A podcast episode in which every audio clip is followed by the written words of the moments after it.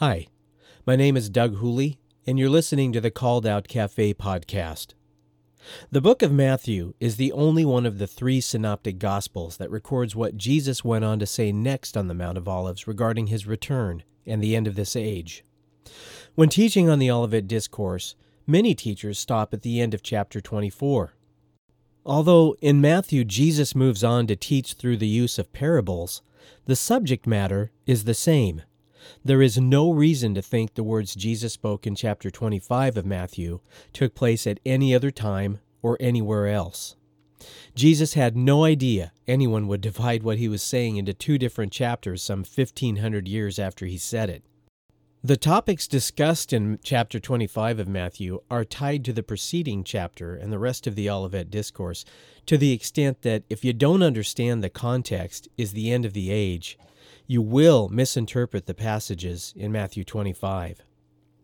After the final admonition to be watchful, the Gospel of Mark moves on to talk about the plot to kill Jesus in Mark chapter 14. The book of Luke ends chapter 21 by saying that Jesus continued to teach in the temple by day and take lodging, likely camping, on the Mount of Olives at night. That's found in Luke 21:37. The Garden of Gethsemane sits at the base of the Mount of Olives. That, of course, is where Jesus was taken captive prior to his execution. Well, here's Matthew chapter 25, verse 1. At that time, the kingdom of heaven will be like ten virgins, which took their lamps and went out to meet the bridegroom. At that time, or in some translations, then, is referring to the specific time in the future that Jesus has been talking about his return to earth, the end of this current age, the time that he's bringing his kingdom of heaven to this earth. This statement is part of why we can be sure that chapter 25 is part of the Olivet Discourse. We have just been talking about a specific time, the time of the end.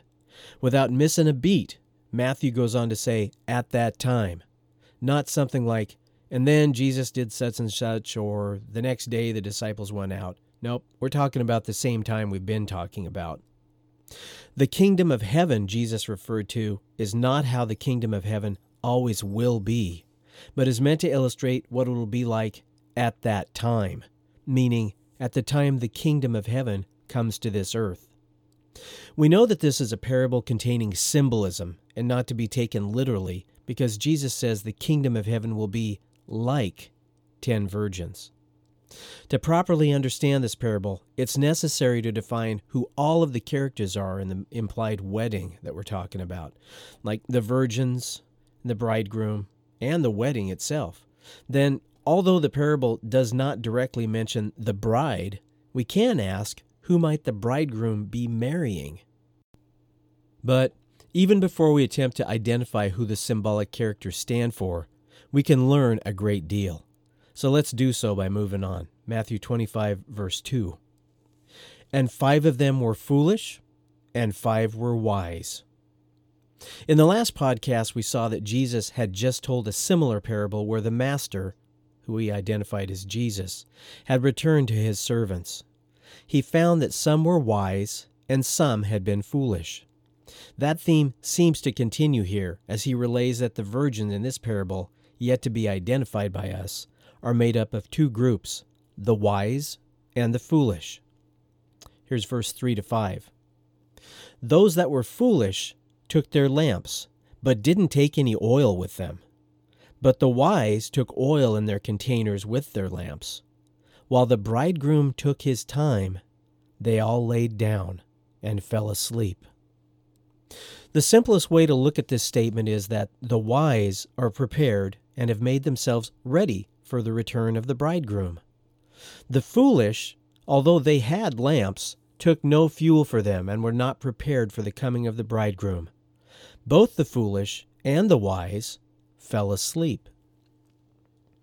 Falling asleep could imply that some time passes before the bridegroom returns. People fall into routines, life goes on, and they grow weary watching for an event that they're unsure will even occur. This may be especially true after 2,000 years have passed and the bridegroom, or master, has still not come. Here's verse 6 to 10. And halfway through the night, a cry went out Look, the bridegroom is coming. Go out and meet him.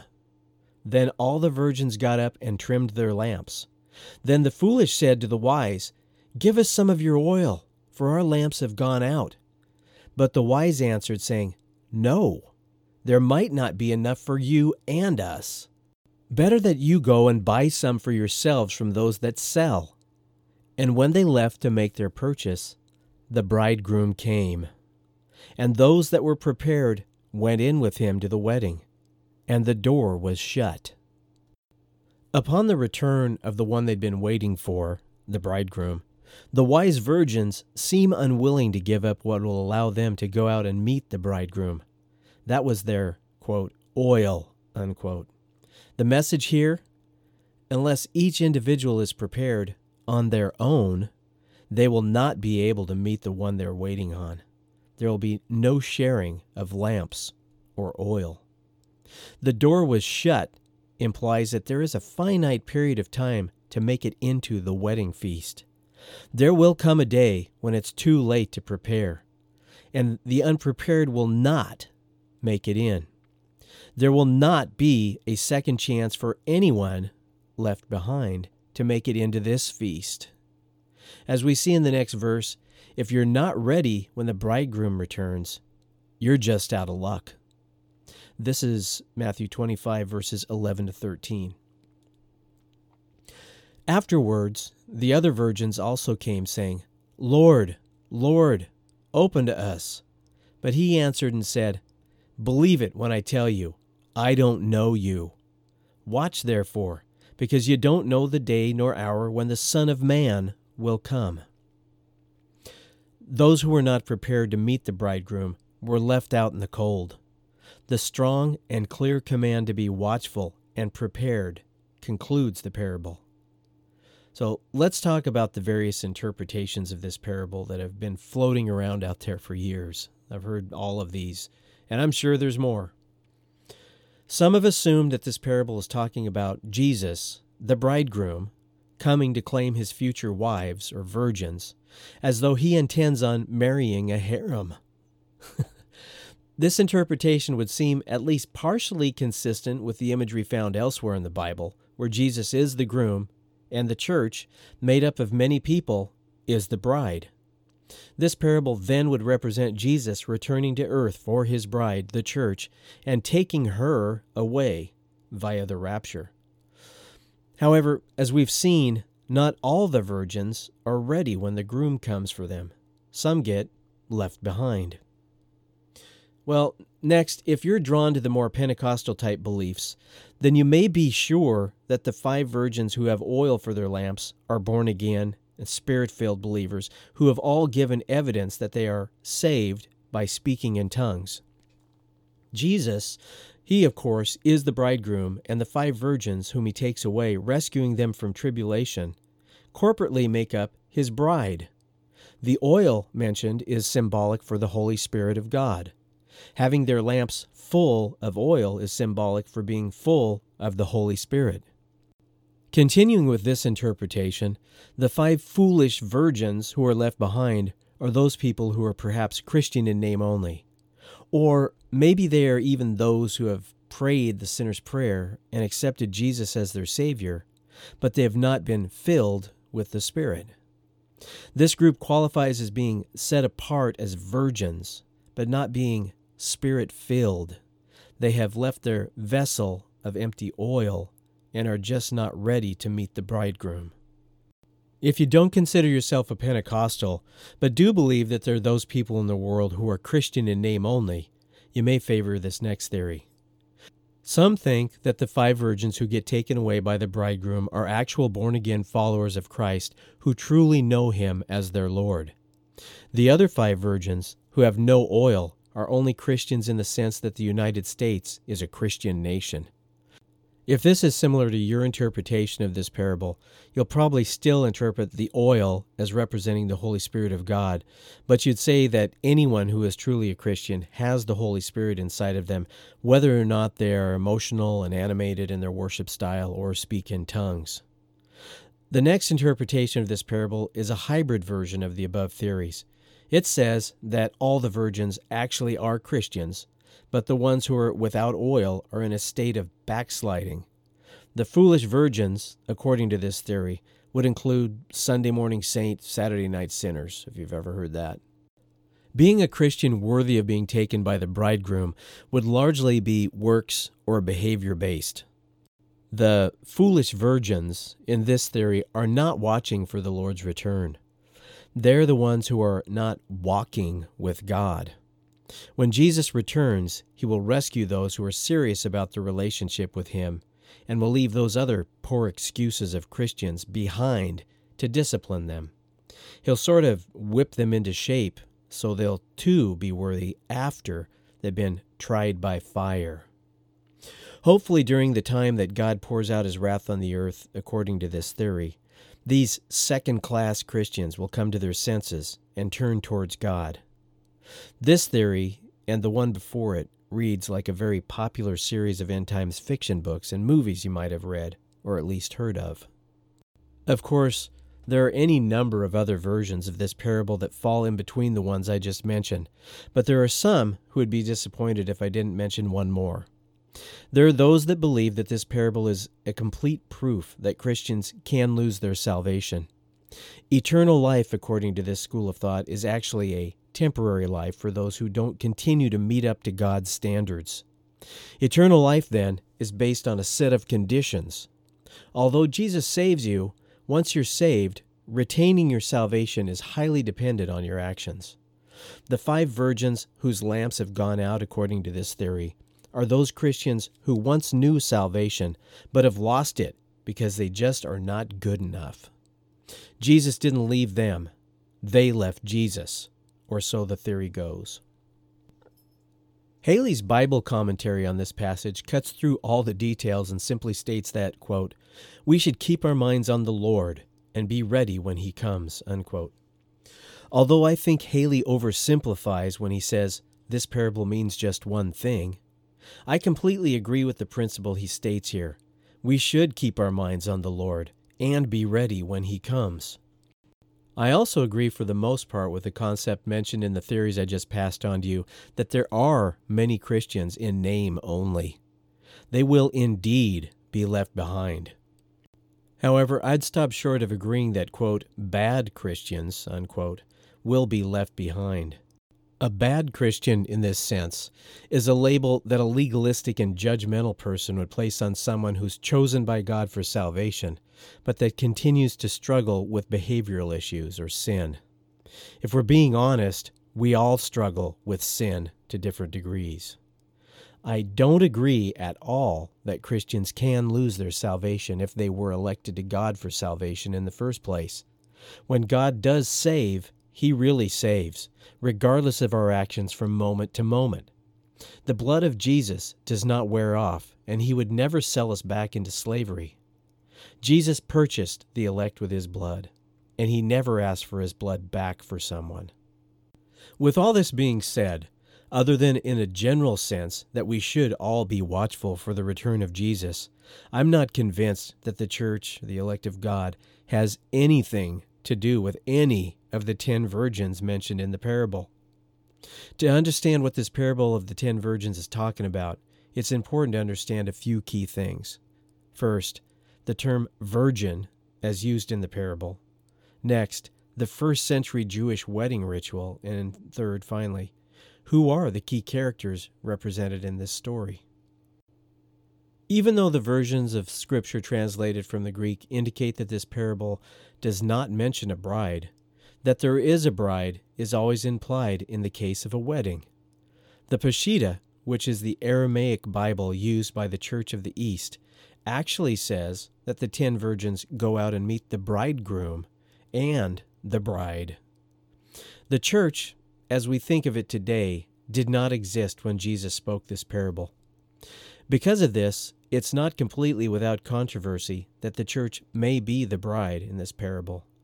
Paul indirectly refers to the church as the bride of Christ in 2 Corinthians 11:2.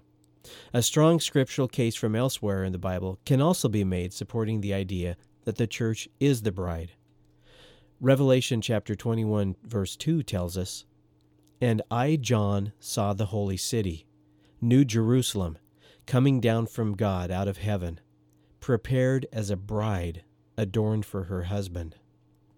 Elsewhere, in Revelation chapter 21, verses 9 and 10, we read, And there came unto me one of the seven angels, which had the seven vials full of seven last plagues, and talked with me, saying, Come here, I will show you the bride, the Lamb's wife. And he carried me away in the Spirit to a great and high mountain, and showed me that great city, the holy Jerusalem, descending out of heaven from God. These passages go on to describe a beautiful and enormous, awe inspiring city. On the surface, one may say, wait a minute, the bride is a city called the New Jerusalem. And that would be true. However, a city is so much more than brick and mortar, or in this case, jasper and gold. A city is made up of inhabitants. It is the city's inhabitants which are mentioned a few verses later in Revelation chapter 22, verses 3 to 5. Here they are. And there shall be no more curse, but the throne of God and the Lamb shall be seen in it, and his servants shall serve him, and they shall see his face, and his name shall be in their foreheads. And there shall be no night, and they will need no candle, neither light of the sun, for the Lord God gives them light, and they shall reign for ever and ever. The city, referred to as the bride of Christ, is made up of the servants of Jesus, the elect people of God from throughout the ages, the ecclesia or called out ones. The inhabitants of the city are referred to as an actual part of the city, even to ex- the extent that the name of the city will even be written on the followers of Christ. That is correct. Revelation 3:12 tells us we're all getting tattooed. Let me read that to you. Him that overcomes will I make a pillar in the temple of my God, and he shall go out no more.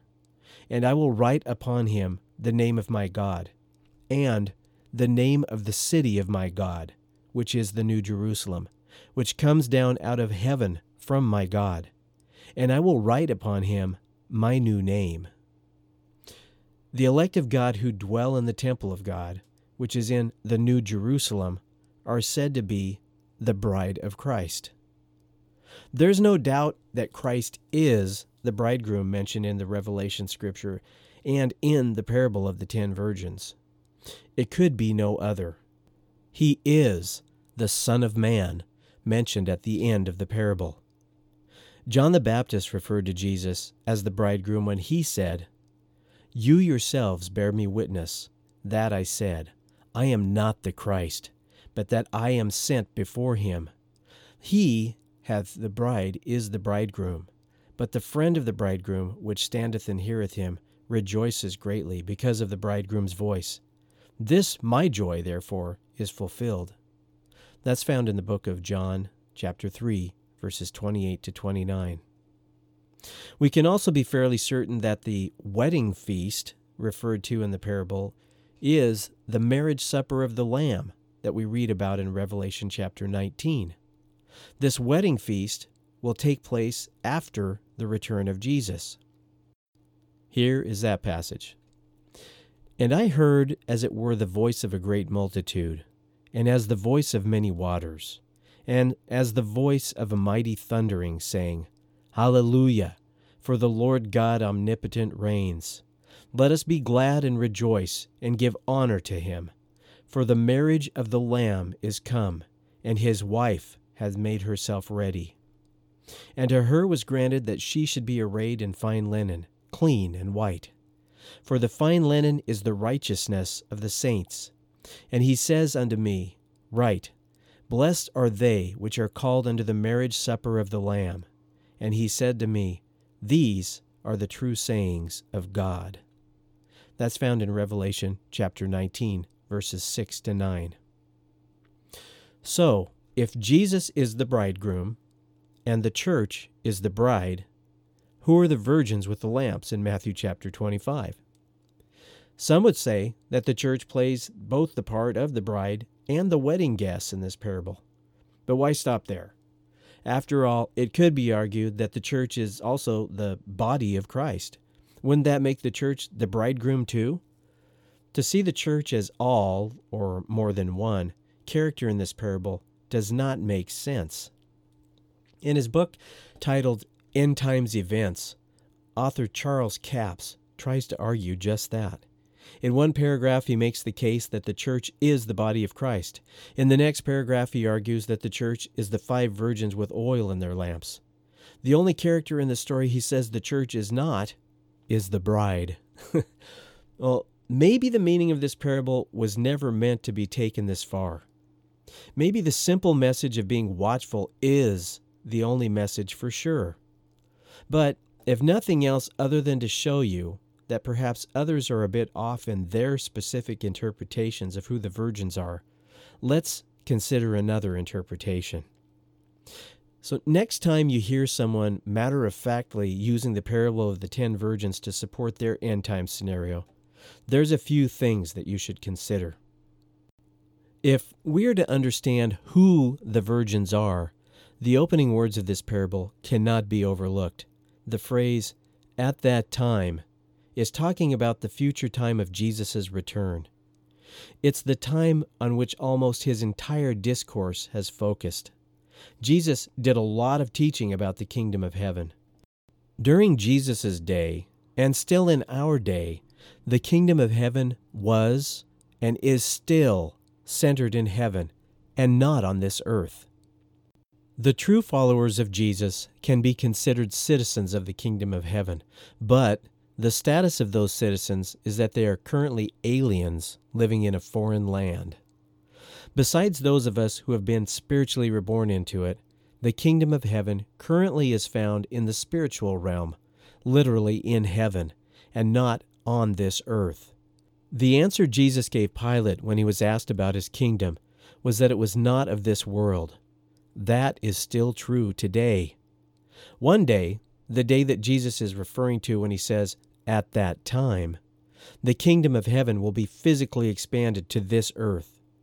It will be the literal and completely realized answer to the prayer, Thy kingdom come, thy will be done on this earth as it is in heaven.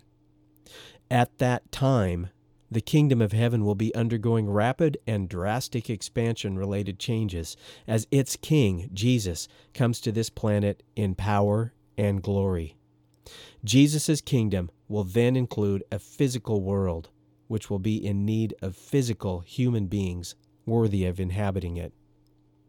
Nowhere in the parable does it state or even imply that any one, five, or ten virgins represents the bride of Christ. That's a major assumption made in some of the theories I talked about. What kind of wedding would that be? Can you imagine being one of the lucky five virgins on your wedding night Yes, polygamy was allowed in the Jewish culture in Jesus' day, but it was frowned on and not commonly practiced. It's extremely unlikely that Jesus would have been implying in this story that the bridegroom had the intentions of coming for ten brides and then settled for five. If that were the case, I think we would have read something in the scriptures something like, Master, five brides?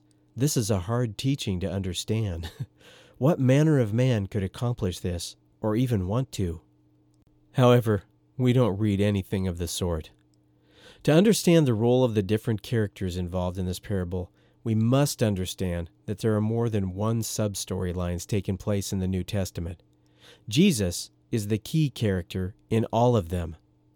One storyline concerns the fulfillment of the promises of God to the natural line of the descendants from Abraham, Isaac, and Jacob commonly known as the Jews. Another storyline involves the expansion of the kingdom of heaven to include the church. Many times, these stories are so intertwined that there is no difference. One storyline is dependent on the other. Jesus is the central character that ultimately ties the story all together. However, sometimes there are at least two distinct storylines. What we find in this parable is the interaction of characters from both storylines. This parable represents the coming together of what God is going to be doing with the Jews during the end of the age and what will be occurring with the ecclesia, the church. They're both represented, although the church, or the bride, is not the focus and is not specifically even mentioned. The focus is clearly on those who will be physically inhabiting the kingdom of heaven at that time as it arrives on this earth. Dispensationalists, remember, are those who have diced up God's story into different periods according to how he's dealt with humans. God used to deal directly with the Jews, now he primarily is interested in his church. They've even parsed out what scriptures apply to the church as opposed to the Jews. Many dispensationalists demand that the Olivet Discourse was intended for the Jews. They believe that Jesus spoke the words recorded there only to his Jewish disciples to pass on to future generations of Jews. Dicing Scripture up this way helps them make their case for a pre tribulation rapture. They believe that the message of the Olivet Discourse is specifically given to the Jews of the end of the age who will inherit the earthly kingdom of God.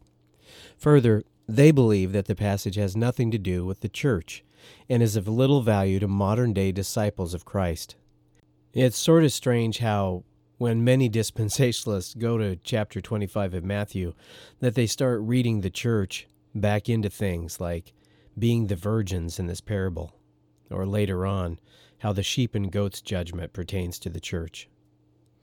I will concede that Jesus was speaking to his disciples, and they were all Jews when Jesus called them. But at the point of following Christ, even though they continued on with their Jewish traditions, and even though they were still ethnically Jews, they, by definition, became the first Christians. The Olivet Discourse was for them. God did not rewrite the script for planet Earth's past and future when he revealed his mystery that the Gentile people could be saved. He only allowed us to see what he had planned all along. As for me, I'll continue to apply a uniform set of hermeneutics. I'll attempt to determine if Jesus is singling out and focusing on any group of people in Scripture. Although the Olivet Discourse has much to say to both Christian and Jews, if the Jews were to even listen to the words of Jesus now, in the case of the parable of the ten virgins, Jesus does appear to be getting specific about the righteous descendants of the nation of Israel. Some Christians try to see the church in many places in Scripture in which they just don't belong. This is almost the opposite of those who think much of what's written in the Gospels is only intended for the Jews. Sometimes it's a confusing mix of both. Seems to be a lot of interpretation of Scripture by what's convenient to believe. When interpreting the book of Revelation, for example, some say John symbolically stands for the church, where John goes in the book is symbolic for where the church goes in prophecy. They say John, being called up to heaven in his Revelation vision, is symbolic for the church being raptured to heaven. Some say the 24 elders seen in Revelation by John represent the church. Others say that the two witnesses of Revelation chapter 11 represent the church. Many believe that the holy ones who ride to Armageddon with Jesus to defeat the Antichrist forces are the church. Replacement theology is the theory that claims that the church now inherits everything the Jews were promised in the Old Testament, and the Jews don't. According to this theory, the church is able to do so because the Jews blew it. They blew it with God by continuing to turn their back on Him and ultimately rejecting and crucifying their Messiah, Jesus. An example of replacement theology and prophecy would be where some say the 144,000 descendants of Israel mentioned in Revelation are representative of the church. Replacement theology was an especially popular theory before the nation of Israel was reborn in 1948. Prior to that time, many people couldn't even imagine how the promises made by God to the Jews could ever possibly be literally realized they decided that the church must have taken national Israel's place. Still, others have not said that they don't see the church anywhere after the first three chapters in the book of Revelation. Many interpretations would have the church playing two or more different parts at the same time. There is indeed much confusion as to the role of the church and Israel.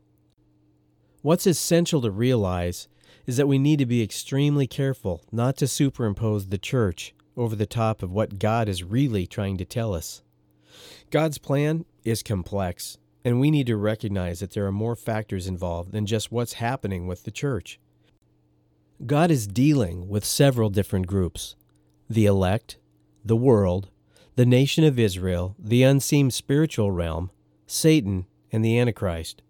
Remember, like we talked about in a previous podcast, we, either as individual called out ones, the ecclesia, or as the corporate church, are not the center of the universe. The Bible is not written about us. Jesus is the star of the show, and there are many things going on around him. In the seventh chapter of the book of Revelation, at the same time we see the church show up in heaven, there's a separate group of 144,000 people that have descended from Abraham, Isaac, and Jacob that are mentioned. It names them specifically by their tribes. There are 12,000 from each of the 12 tribes. This group's storyline continues to play out on planet Earth after the church has been removed from it. Another important factor in understanding the parable of the ten virgins is understanding a little bit about the Jewish culture of Jesus' day. A first century Jewish wedding is nothing like what we 21st century North Americans now think of as a wedding. However, they're not so different that the Jewish wedding included ten brides. Several commentaries refer to the ten virgins in the parable as maidens. Those commentaries suppose that the virgins are female bridesmaids whose job it is to attend the bride and make sure she's ready for the wedding feast. However, unless the groom already had the bride with him, which would have been unusual, he would not have come to collect the bridesmaids. The groom coming to pick up ten female virgins who were friends of his fiancée would have been improper. The Greek word used for virgins in this scripture is parthenoi. This word is used for virgin throughout the New Testament, whether the person they are talking about is male or female.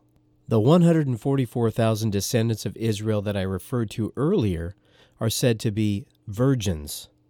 Listen to this scripture from Revelation 14:4. It is these who have not defiled themselves with women, for they are virgins, parthenoi. It is these who follow the Lamb wherever he goes. These have been redeemed from mankind as first fruits for God and the Lamb and in their mouth no lie was found, for they are blameless. It's assumed that the virgins, parthenoi, in this passage are males, since they have not defiled themselves with women. Most of the usage of this word in the New Testament refers to female virgins. However, the exact same form of the word, parthenoi, is used in both the Revelation passage I just read you, as it refers to males, and the Olivet Discourse passage we're looking at now. It's always necessary to look at factors such as culture and context to decide on how to properly understand this and every other word we're attempting to translate. There's a strong possibility that the ten virgins in this parable are males, just like they are in the Revelation passage concerning the 144,000. The fact that there are ten of these special wedding guests described as virgins would be no surprise to a first century Jew. Anything important like a wedding that was done in public was done in the presence of at least ten people. In fact, Many public matters had to be established in the presence of ten male witnesses. This is a Jewish Talmudic oral tradition. Talmudic tradition defined the culture of Jesus' day. There's a biblical example of this practice in the book of Ruth, chapter 4. In his book, The Essential Talmud, author Adin Steinsaltz writes In regards to the first century Jewish marriage ceremony, that a wedding involved two different stages as far as the legal procedure. First was the betrothal. Secondly, in the presence of ten male adults, the man would bring his wife under a canopy which would symbolize his home. It is then that the bride would become his wife. It's expected that if the bridegroom was young, that his ten male guests would be unwed virgins, as was the bridegroom. Despite this, Beyond the commentaries, not to undermine your confidence in the English translations of the Bible, but there are several translations that unfortunately take the liberty to translate the word virgin as maiden. Like the commentaries, the study notes found in some Bibles will go so far as to say that these are bridesmaids. I don't know of a Bible translation that calls the virgins in this parable groomsmen. However, when you consider the culture of the day and how the disciples would have taken what Jesus was saying with their knowledge of first century Jewish wedding practices, groomsmen is the most likely way to accurately translate the word. I think they were groomsmen, but stuck with the more generic word virgin in my translation, just to be safe. The ten virgins are likely the traditional young unmarried male friends of the groom. The groom has no intention of marrying any one of these ten. He intends on them being witnesses and guests of the wedding feast. This was the tradition in the day that Jesus relayed this story to his disciples. The significance of determining the sex of the virgins is important when building a case for tying this scripture to scripture found elsewhere. Tying this scripture to other scriptures important to identify who the virgins in this parable symbolically represent.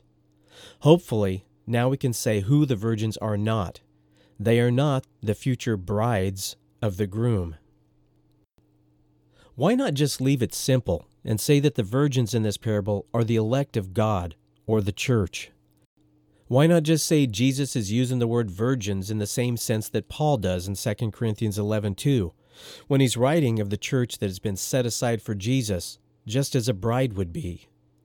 In my opinion, Jesus is specifically using a parable involving a wedding because he knows that there are several key characters involved and that each one has their specific roles.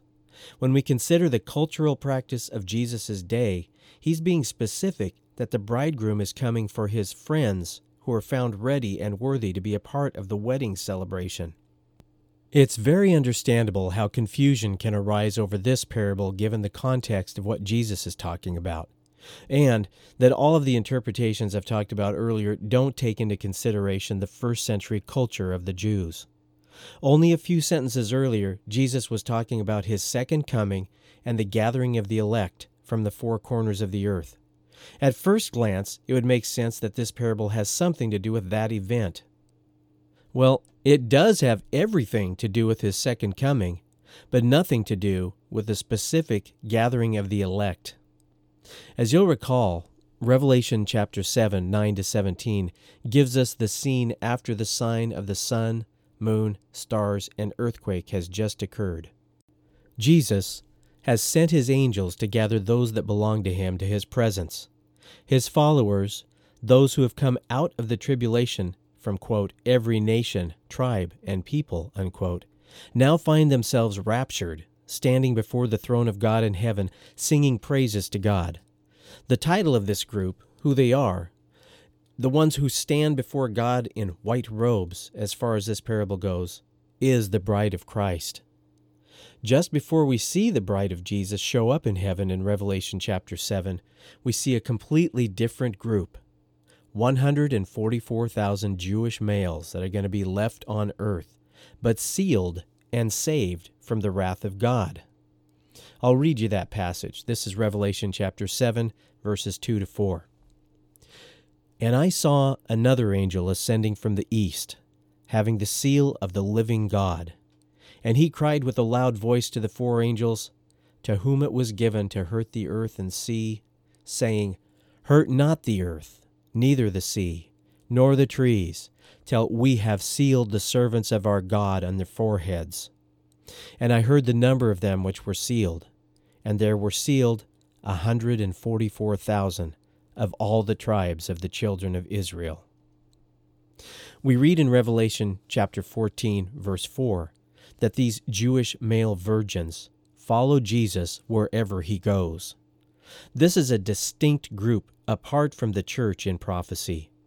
At the same time, we see the church raptured from the earth in Revelation chapter 6 and 7.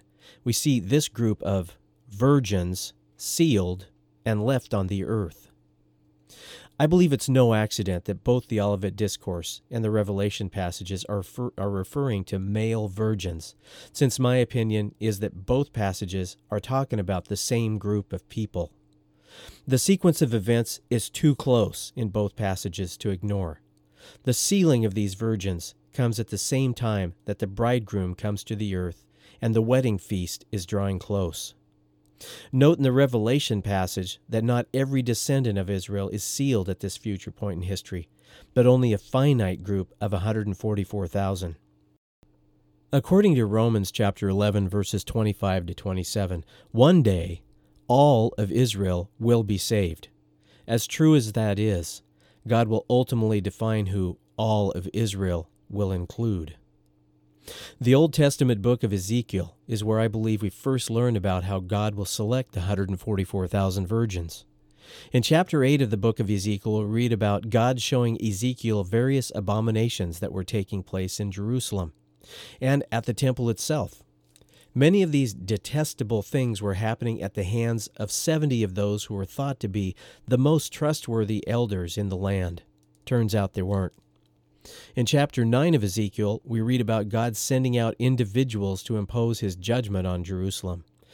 However, just as it occurs in the book of Revelation, when the 144,000 are sealed, God's judgment on Jerusalem only takes place after God sends out one individual, dressed in white linen, to place a mark on the foreheads of those who think the practices that have been taking place are detestable.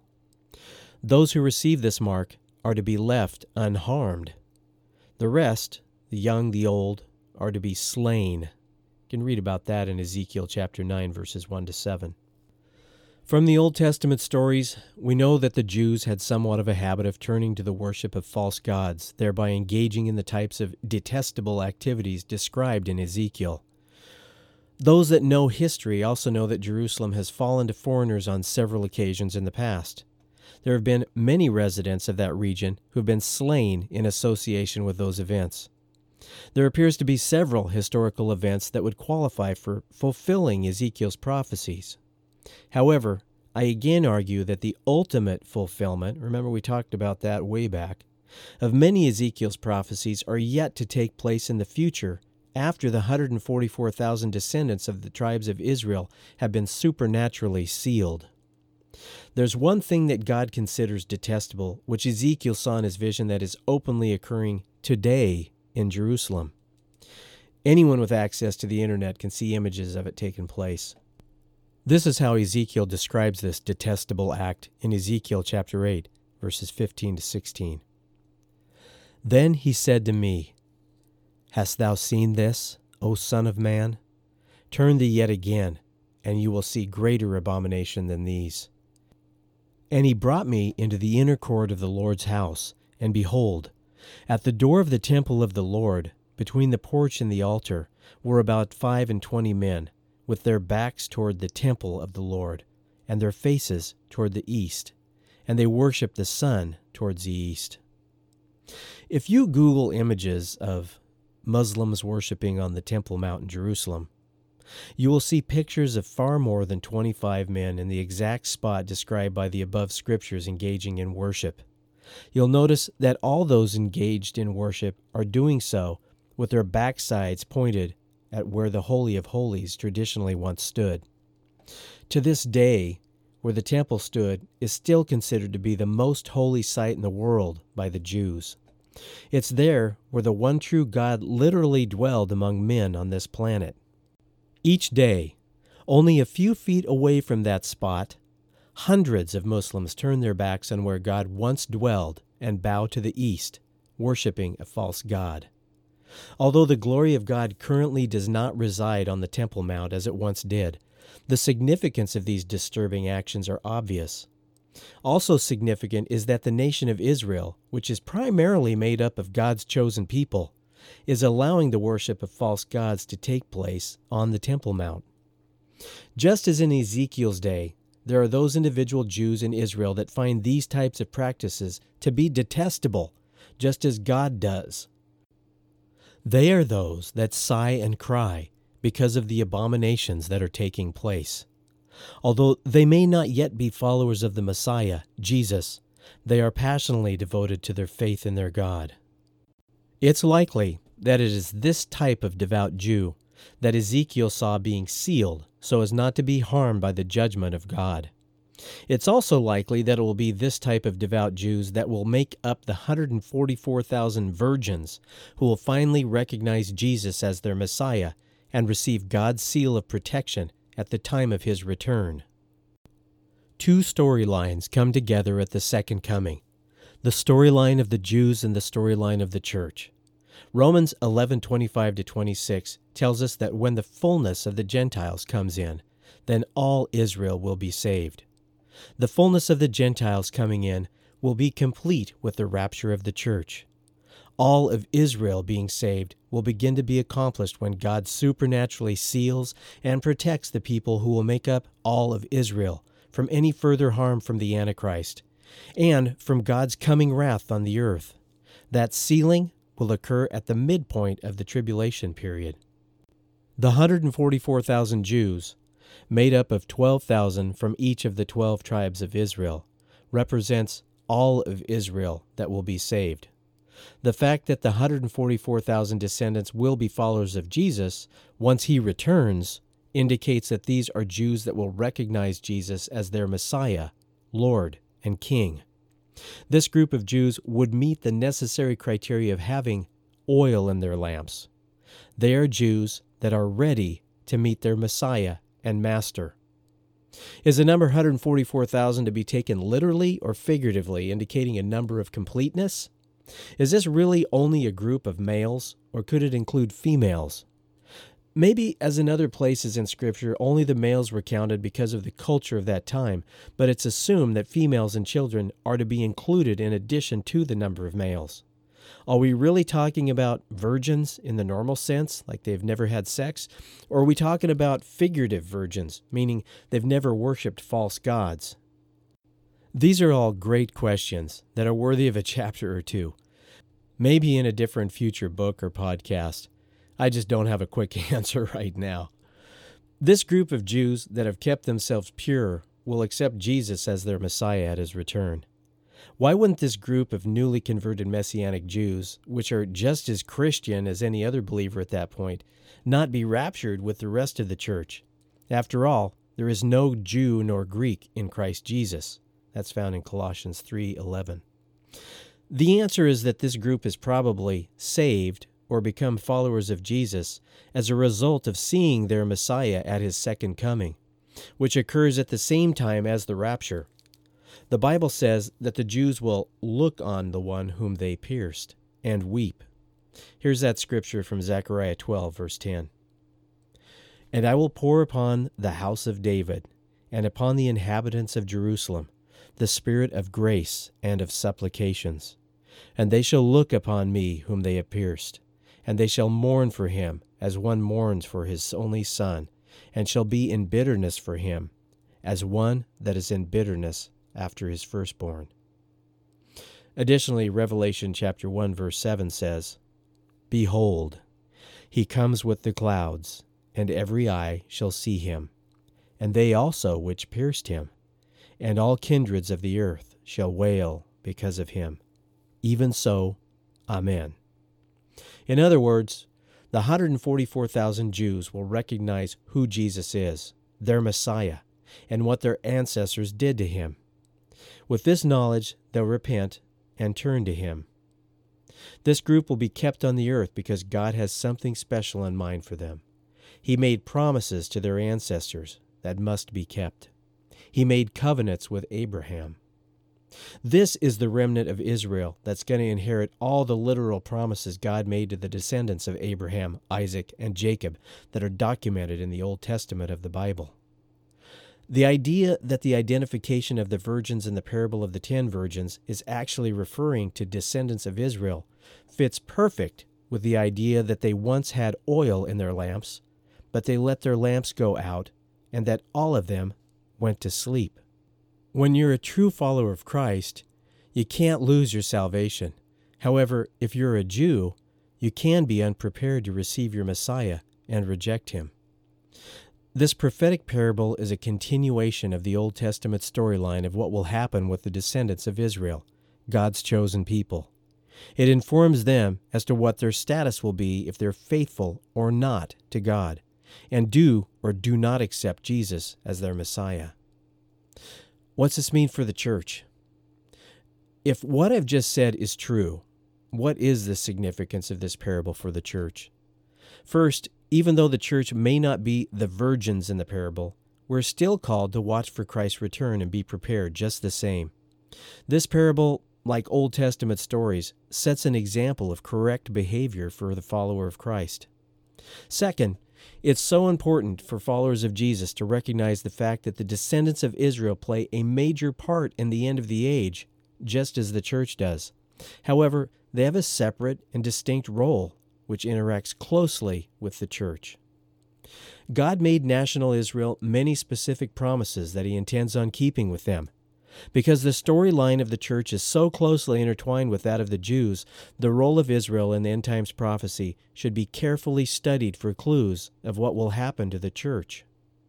Next, and perhaps most importantly, those who say that they can lose their salvation will need to look elsewhere for proof, just as those who say only spirit filled Christians or good Christians will be raptured and the rest left behind. This parable simply cannot be used for supporting those positions when properly understood. A subtle significance of this parable is that the church, though not mentioned here, is obviously present in the role of the bride. This is an example of one of those times when God revealed something ahead of time, in this case through Jesus during the Olivet Discourse, which would only be completely understood after the mystery was later revealed to the church through the Apostle Paul. Well, in summary, the parable of the ten virgins mainly concerns the storyline of the descendants of Israel. When Jesus returns to this earth, it will be as king. At that time, he'll be annexing the earth as a part of the kingdom of heaven, which he will rule with a rod of iron. His kingdom on earth will include a group of people that have kept themselves pure for him. They'll be supernaturally protected from God's wrath that'll be poured out on the earth. A strong case has been made that the prophetic characters found in the parable of the ten virgins represent the following Jesus is the bridegroom, the church is the bride, the virgins, or groomsmen, represent the saved portion of the descendants of Israel who accept Jesus as their Messiah at his coming. This is likely the same group as the 144,000 virgins mentioned in Revelation chapter 7 and 14. Finally, having oil for their lamps likely represents being prepared for recognizing and receiving Jesus as their Messiah. Those that don't accept him as their Messiah are represented by the five foolish virgins. The bridegroom's coming is synonymous with Christ's second coming. However, whereas the church is raptured at that point, the group of 144,000 Jews who recognize Jesus as their Messiah are left on the earth under God's supernatural protection. Unlike the church, they'll be a group of mortal human beings that will be Jesus' chosen followers on the earth. They will inhabit Israel during the millennial reign of Christ. There will be others besides this group of Jews who survive God's judgment and remain on the earth. They'll be discussed in an upcoming podcast. In the next podcast, we'll talk about another parable Jesus told the parable of the talents. Until then, God bless. Please stay watchful, be at peace, and Maranatha. Until my next podcast, you can follow me on Facebook by going to the Doug Hooley Ministries page. I'm on Twitter at, at Doug H. Ministries, and I'm on Instagram at Doug Hooley Ministries. Find out about what I'm working on and read some of my blogs at doughooley.com or email me at doug at doughooley.com. That's Doug at D O U G H O O L E Y dot com. I'd love to hear from you. This has been the Called Out Cafe. So long, and God bless.